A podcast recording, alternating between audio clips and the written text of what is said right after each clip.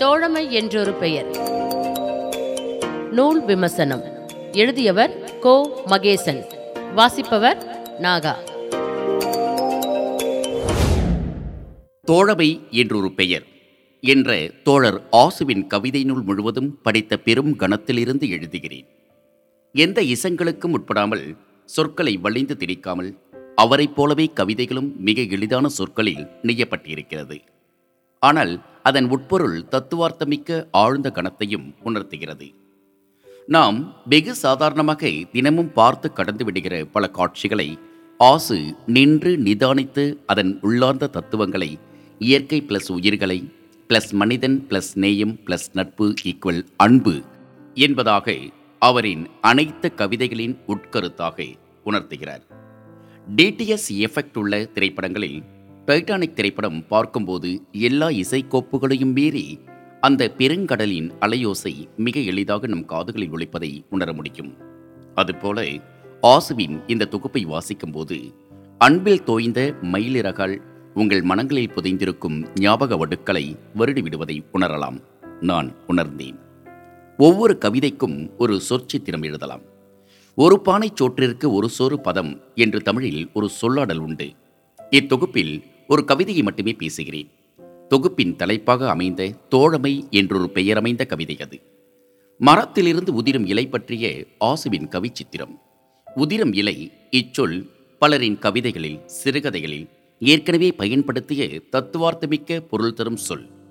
பேராசிரியர் தோழர் யாழினி முனுசாமி தனது கவிதை தொகுப்பிற்கு உதிரும் இலை என்று தலைப்பிட்டிருந்தார்.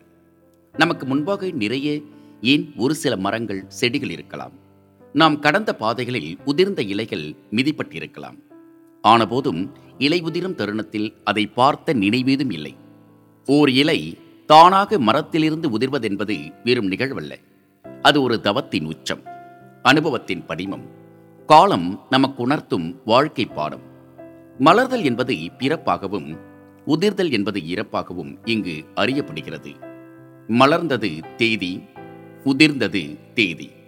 இலை உதிர்வதற்கும் மனிதனின் மரணத்திற்கும் குறைந்தபட்சம் சில வேறுபாடுகள் உண்டு.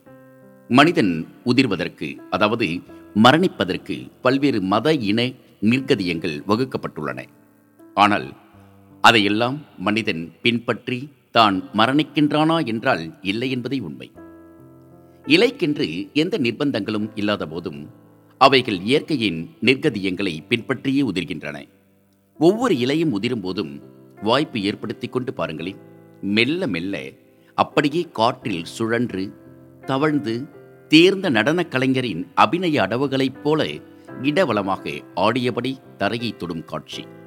நான் இவ்வுலகில் விதையாக தொடங்கிய என் வாழ்வுச் செடியாகி மரமாகி மலராகி கனியாகி நிழலாகி பலருக்கும் பயனாகி முடிந்துவிட்டது. இதோ எங்கிருந்து முளைத்தேனோ அங்கு திரும்புகிறேன். என் தாய்மடியை முத்தமிட்டு மகிழவி. மீண்டும் விதையாகி மலர்வேன். மரணம் என்பது மீண்டும் மலர்தலை. பயனற்ற பழுத்த இலையாக மரத்தில் இருப்பதை விட மண்ணில் உதிர்ந்து மங்கி உரமாகி மலர்வது என்பது பெருமகிழ்வே என்று ஆனந்த தாண்டவம் ஆடுவது போலவே உதிர்கிறது இலை. மனிதர்களே நீங்களும் உதிர்தலை அதாவது மரணத்தை உற்சாகப்படுத்துங்கள். மகிழ்வோடு ஏற்றுக்கொள்ளும் பக்குவம் பெறுங்கள் என்று சொல்லாமல் சொல்கிறது உதிரும் இலை.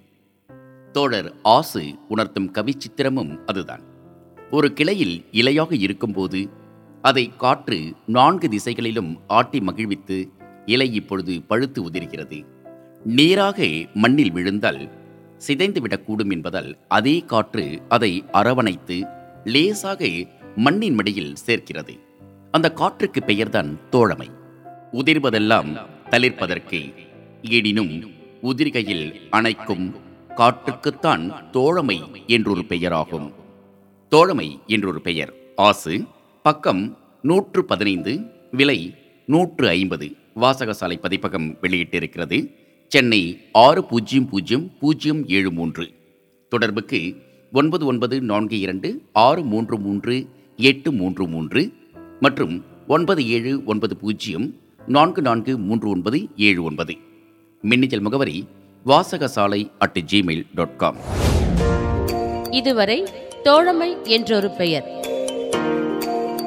நூல் விமர்சனம் கேட்டீர்கள் எழுதியவர் கோ மகேசன் வாசித்தவர் நாகா.